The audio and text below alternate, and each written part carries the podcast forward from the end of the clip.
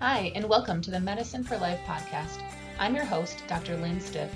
I'm a dietitian turned physician passionate about empowering people to use their lifestyle as medicine. Many of the chronic diseases and cancers that affect our world can be prevented. I'm on a mission to provide you with evidence based tools and education so you can implement realistic and sustainable changes into your life to combat disease, reach your health goals, and lead your best life. I'm so glad you've joined me. Let's begin this journey together.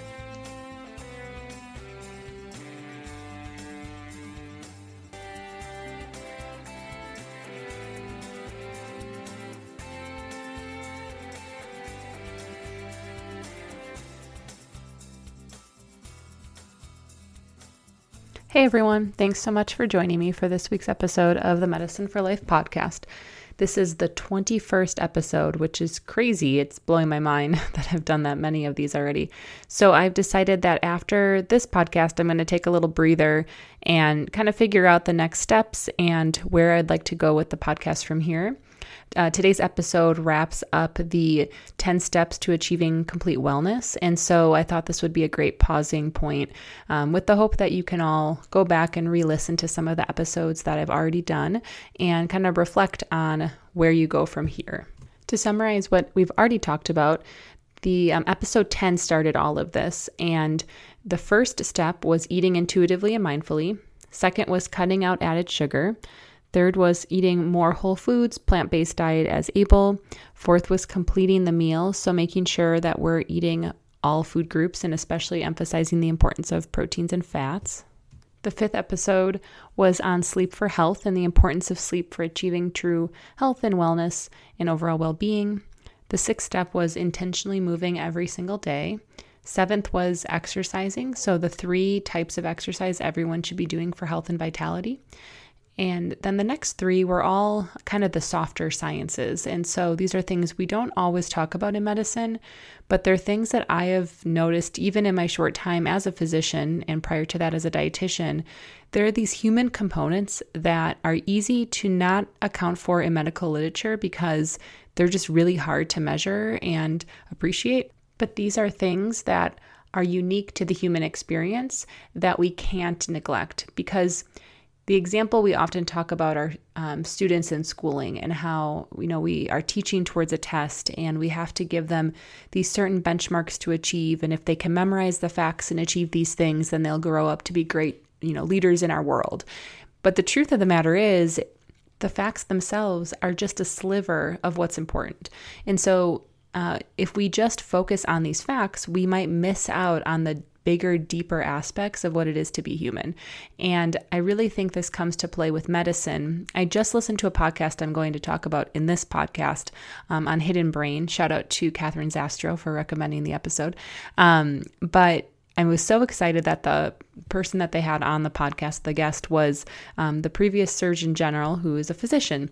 And he made a comment that really struck home with me, and that was this example he gives of a patient encounter he had early in his career when the person talked about some of these deeper human issues that weren't just like, I have diabetes and I need to do X, Y, and Z and take these medicines, but this deeper thing that was influencing his overall well being that wasn't easily measured. And um, in the episode, they talk about it being loneliness as at least a component of that. But I think it is just so essential in medicine that we are paying attention to the human experience because it's easy to get lost in the facts and then forget that there's actually a person on the other side of this. You know, it's not just a diabetic because when we label it that way, we're not labeling them appropriately. We're calling them their diagnosis, and their diagnosis is not who they are. It's a characteristic of who they are, but it's unfair to them to say, oh, that's a diabetic. Instead, that's Joe, my patient with diabetes. It's much different when we approach it that way. Um, but with medicine the way it is today, we're always pressured to do more with less and do things quicker. And when we do that, we take some human aspect out of it because everything is easier to manage if there's not emotion involved. We all know this. You know, if people are fact finders and they're in a relationship and have to talk about something serious, if they just stick to the facts, it's cut and dry and you're in, you're out, it's done. But if you kind of really dive in and lean in and kind of take in the whole experience, you learn so many more nuances that you otherwise might completely forget. And um, so these last three episodes were all kind of about these deeper things that might be challenging to measure or support with research but common sense and being a human tell us that they are essential. Um, and I would argue that without these three, you can do the other ones all you want, but you will still come up short. You will still find yourself to be unsatisfied or not reaching the goals that you desire, despite eating the quote unquote perfect diet, exercising your one hour a day, sleeping your eight hours a night, because there's more to life than checking these boxes. So, these three episodes were on how you talk to yourself matters, so all about self talk, uh, cultivating gratitude and joy and then today's episode will be brief, I hope. um, I never know how long these are going to take me. Um, but it's all about the importance of personal connectivity and relationships, and that relationships really are the driving force as a human uh, for us to find true happiness and meaning in life. And, um, you know, if you think about when we evolved, we've always been in groups.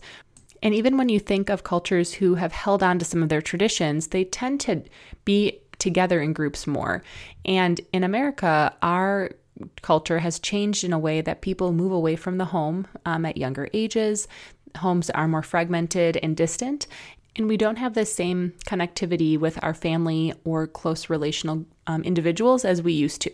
And I'm not saying that it's bad that we kind of, you know, fly the coop and go away. I'm one of those people who has left our family unit, which both my husband's family and my family are still in the same cities that they were the whole time we were growing up. And we have uh, siblings that are still there. And a lot of people in those communities have stayed there forever. And that support and community that they experience because of that is tied to a really deep bond that means something. It's not something you can put your finger on, but there's something about it. And so it's not saying that you're you're quote unquote bad because you left the coop, you know, you moved away to a new community, but there are challenges that develop when you're not still in that that group around you. Um, and so it doesn't have to be your family because not everyone has healthy family relationships. Um, it just it needs to be a group of individuals that you feel bring out the best in you inspire you to live into who you are intended to be and just lift you up so you can be you know, the positive, um, influential person you may desire to be. And what happens when we are not surrounded by that is that we can become very alone. Even if you have others living in your home with you, you can start to feel a sense of loneliness. And I've really noticed this uh, with my generation. I've noticed many people that I meet say the same thing. And it's that it's so hard to make friends because we are, are people who have left you know, the friends that we've had forever and gone to new areas. And while, even though the city that I live in is full of people just like me who have moved away and are trying to make new friends, it still can be a challenge when you're at a different life stage to nurture these relationships that previously had been completely natural and sort of set up for you, whether that was growing up, whether it was siblings, you know, the school you went to in the neighborhood you lived in, whether it was going to college and the roommates on your um, in your your roommate or people on your dorm floor. Um, just there were little groups that were set up along the way that made instant friends with sometimes similar interests, other times just similar demographics, but um, but they were still natural. And then you get thrown into this world where those natural friendships need more nurturing because there isn't just an automatic group of friends down the street from you or across the street from you. And while it can be very exciting to go off on our own, it can also sometimes be very lonely to feel like you're doing this without the support that you might need. And everyone's different with their level of comfort in this. Uh, but in general, you know, America is stating that it's more unhappy and more lonely than ever before. And I think some of this has to do with how we are fragmented and our life takes us, whether we want to or not, to different phases in different parts of the world that can prevent us from really nurturing relationships that otherwise could have been that extra social support or glue that held us together. And so, if life has done that for you, either by choice or just by the matter of necessity, it's important that we acknowledge this and then also acknowledge the importance of taking the time and effort to nurturing relationships. And so um, I was hoping for this podcast to give you a whole litany of science behind relationships, but uh, truth be told, I've run out of time. and so I, I don't have my whole big thing of science on relationships. Maybe next season um, I will give you some extra sources for you to peruse if you're interested in around relationships and hopefully give you some um, inspiring ideas of what you can do to help nurture relationships. Um, so, first, I want to talk about this awesome podcast that Catherine had recommended called Why Loneliness is a Health Issue. I'm going to link the podcast in the show notes, but basically, Dr. Murthy, who was a previous Surgeon General, had gone around the country and had been doing sort of an open listening forum to hear what some of the health issues and concerns were in various parts of the country. And he noticed that there was this dark thread of loneliness, even if people didn't acknowledge that they were lonely. Because honestly, being lonely feels shameful. It feels like you've done something wrong and it might be your fault. So we often don't admit that we're lonely. But basically, the tones or underpinning of almost everything he heard was this consistent theme of uh, underlying loneliness. And I think we can all attest to how things have changed with social media. And while we're the most connected, we're also the least connected at the same time. And this is something that's been growing both as we move away from our homes and then also move so much online. And I think this podcast was especially timely in this uh, setting of COVID, where we're all doing quote unquote social distancing and we're just aching for that human interaction. Um, he talks about an experience on his neighborhood during um, COVID, and I experienced this so frequently. Like, just even though I'm able to um, you know interact with people at work and i have this benefit since my job is as a physician that i actually get to go into work with others besides just my family there still is this deeper ache to like touch somebody or to really talk with them. And it's especially noticeable when i haven't been in the hospital for a while and i've just been at home. Um, and i've noticed this when i go for walks or when i'm at the grocery store that people some people are very suspicious and cautious, um, but then at the same time, there's this curiosity and this desire to connect that you can sort of see in their eyes. Um, so we all have masks on, so you can't tell what their other facial expressions are, but you can just sort of see this. Um, desire to connect with people um, because it's been so long since it's not even that long but it feels so long since we've been able to just do simple acts of touching. Um, you know i usually greet my friends with hugs and it's so strange to not be able to hug someone besides my family. Um, and even patients uh, i'll still shake their hands and um, you can just tell that they've missed that connection that they otherwise haven't been able to get.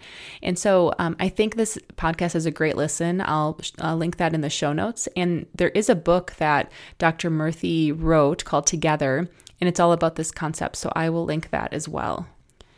And then I wanted to talk about what we can do to nurture friendships. And it's not even just friendship, but any relationship that you think is important to you, whether it's a fam like a familial relationship, a romantic relationship, a friendship, um, a mentorship, maybe even just a work relationship.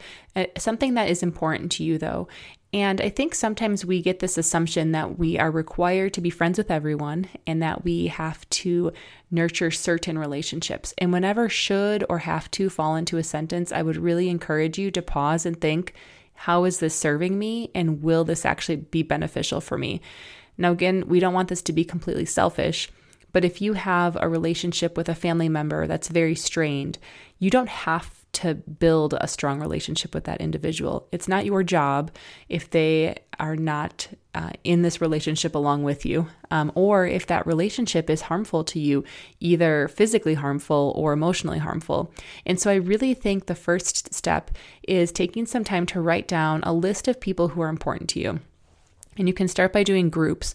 One could be family, one could be uh, friendships, one could be work, just different circles or bubbles that you kind of live in. And then write down the people who are important to you in those groups. You might be surprised how many people you have in your life that are uh, potentially important to you. You might also be surprised that there's just a few core people who serve many areas of your life. Um, and, and there's no right or wrong way. I want you to just have at least one person in every area because one person can't serve all of your needs and that's not fair to you or that person. Um, but it's you don't need to have a hundred friends in each area because it's really hard to nurture deep relationships with individuals if the focus is on quantity and not quality. Um, and there's just not enough time in the world for you to be having a hundred great friends um, at a really deep level. You just don't have that much time to socialize with someone to, to really build that bond. Um, and so I would encourage you to take some time to just reflect on who those people would be. And then you know, especially since we're doing this social distancing and everything is kind of moved to online, um, and you know, Skype and FaceTime and Zoom are so popular. I think House Party was one that I just did recently. Um, and we felt like a bunch of old ladies because we couldn't figure it out, even though we're only in our mid 30s. but anyway, um, I want you to try to think about all those people and then take a little bit of time to reflect on how you can nurture the relationships you already have in front of you. Because sometimes we do this exercise and we realize, like, there are 20 really great people in my life do I honestly need to go out and search for more? Maybe life will present another person to me, and that would be great. But why not work on nurturing the relationships that are already important to you right now so that you can build on what you already have instead of continually starting from ground zero. Um, and I found myself with this at times, especially with new transitions in life. I'll meet a lot of new people and I'll feel this push like, I have no friends. I need to meet new friends. And then I realize like, I have a lot of friends, but they're only acquaintance types friends because I haven't taken the time to build and nurture relationships, uh, not to the point that I feel like I should have. there's that should, but not to the point that I want to. Um, because if I want this relationship to grow, it takes more than just a few brief interactions. It takes me being intentional in reaching out to that individual, letting them know I care about them, and figure out how we can support the relationship further. So, um, after you've identified those relationships, I want you to think about how can you reach out to some of these people, or um, which ones do you want to reach out to. There might just be a couple on the list that are super important to you. And then I would ask that you take a look at your calendar for the next two weeks and find a way to connect with them. So let's say you both have very busy schedules. You could write them a letter and, and, even better than an email because an email we get emails all day long half the time I have, you know you have to delete half your inbox because it's just junk or things you don't need um, how special is it when you get a letter interestingly a friend of mine just sent me a letter um, i was thinking about mentioning letters in this podcast anyway but that just sort of really solidified why this is so important because I mean, getting that letter I was at first I was like, what what is this like a, going to be a thank you card or um, is there a, like a, a, a, birthday party or something coming up? But then I thought a little harder, and with COVID, unlikely. Um, but yeah, opening it up and finding a letter was just wonderful. Even if it was short, it was so kind and it means so much. So maybe write a letter to someone.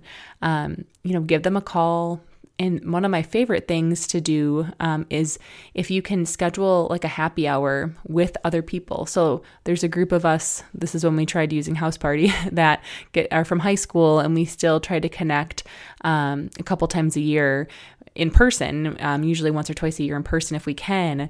And obviously, with all of this, that's unlikely to happen this year. Um, we saw each other in October, and I have a feeling it'll be at least the fall before we see each other again. Um, but we try to stay in touch, and this seemed like a great opportunity to try out something new and, you know, get everyone together to socialize again. Even though we're not physically together, we can still see each other's faces. And it, there's just something about the video piece and getting the nonverbal communications and just seeing all these people you care about on one screen. so, um, I would really encourage you if you have groups of friends like that, um, trying to connect everyone. And it's not always going to work for every person, but the effort is what's important. Um, but I would encourage you to go through that list and choose at least three people, and then one action item that you'll do for each of those individuals sometime in the next two weeks to show them that you're thinking about them and caring about them. And then after that, be intentional about how you can continue to connect with them because they you might think you're bothering them or that you don't need to do this, but think of how you feel when you get a letter in the mail or how you feel when a friend reaches out that you haven't spoken to in forever. You know, it's a really rewarding feeling that is hard to put words on, um, but it just helps your heart feel full and you feel valued as a person. Um, and it kind of just improves your day overall. So that can be you for someone else. Um, and again, that's kind of like a random act of kindness because you do that for them and then they feel better. and then they'll go do something kind for someone else. Um, and so this can spread. So I, I think it's really vital that we take the time to really cherish and support the relationships that we care about in our lives. So, short and sweet this week. I think that's all I have. I hope that you found something valuable in this episode, and I really hope that you will consider going and listening to that Hidden Brain podcast.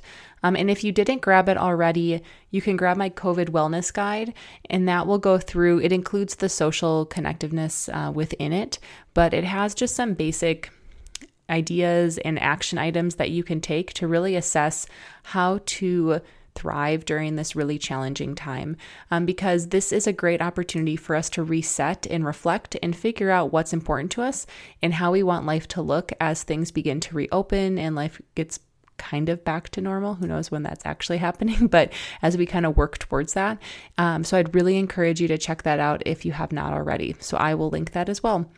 So I'm not sure when I'll be back sometime soon, uh, but this will be the last episode for a little while here. I am doing a few guest podcasts, and so I will um, figure out if there's a way I can kind of reuse that or link that on mine so you can catch those. But um, in the meantime, head over uh, to my social media, so at nutrition.health.life um, on Facebook or Instagram. And then um, my blog is nutritionhealthlife.com. I can't wait to connect with you soon. Um, I would love to hear topics that you are interested um, in hearing on the podcast. So I also will link um, like a contact me page in the show notes and feel free to contact me with any podcast ideas that you happen to have.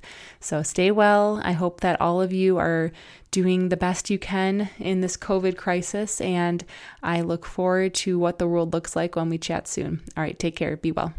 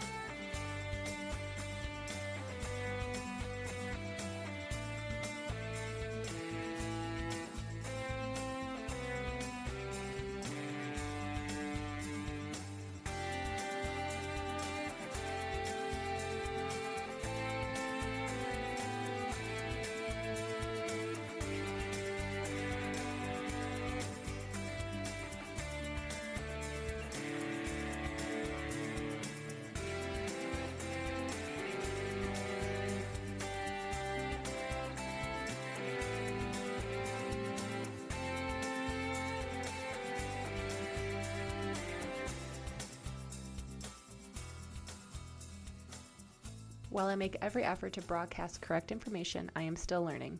The views expressed on this podcast are solely my own, based on extensive experience and research. The views of this podcast are not those of any organizations that I am currently or previously affiliated with. If you have any concerns about views or opinions expressed in this podcast, please contact me directly at lynn.stiff at nutritionhealthlife.com.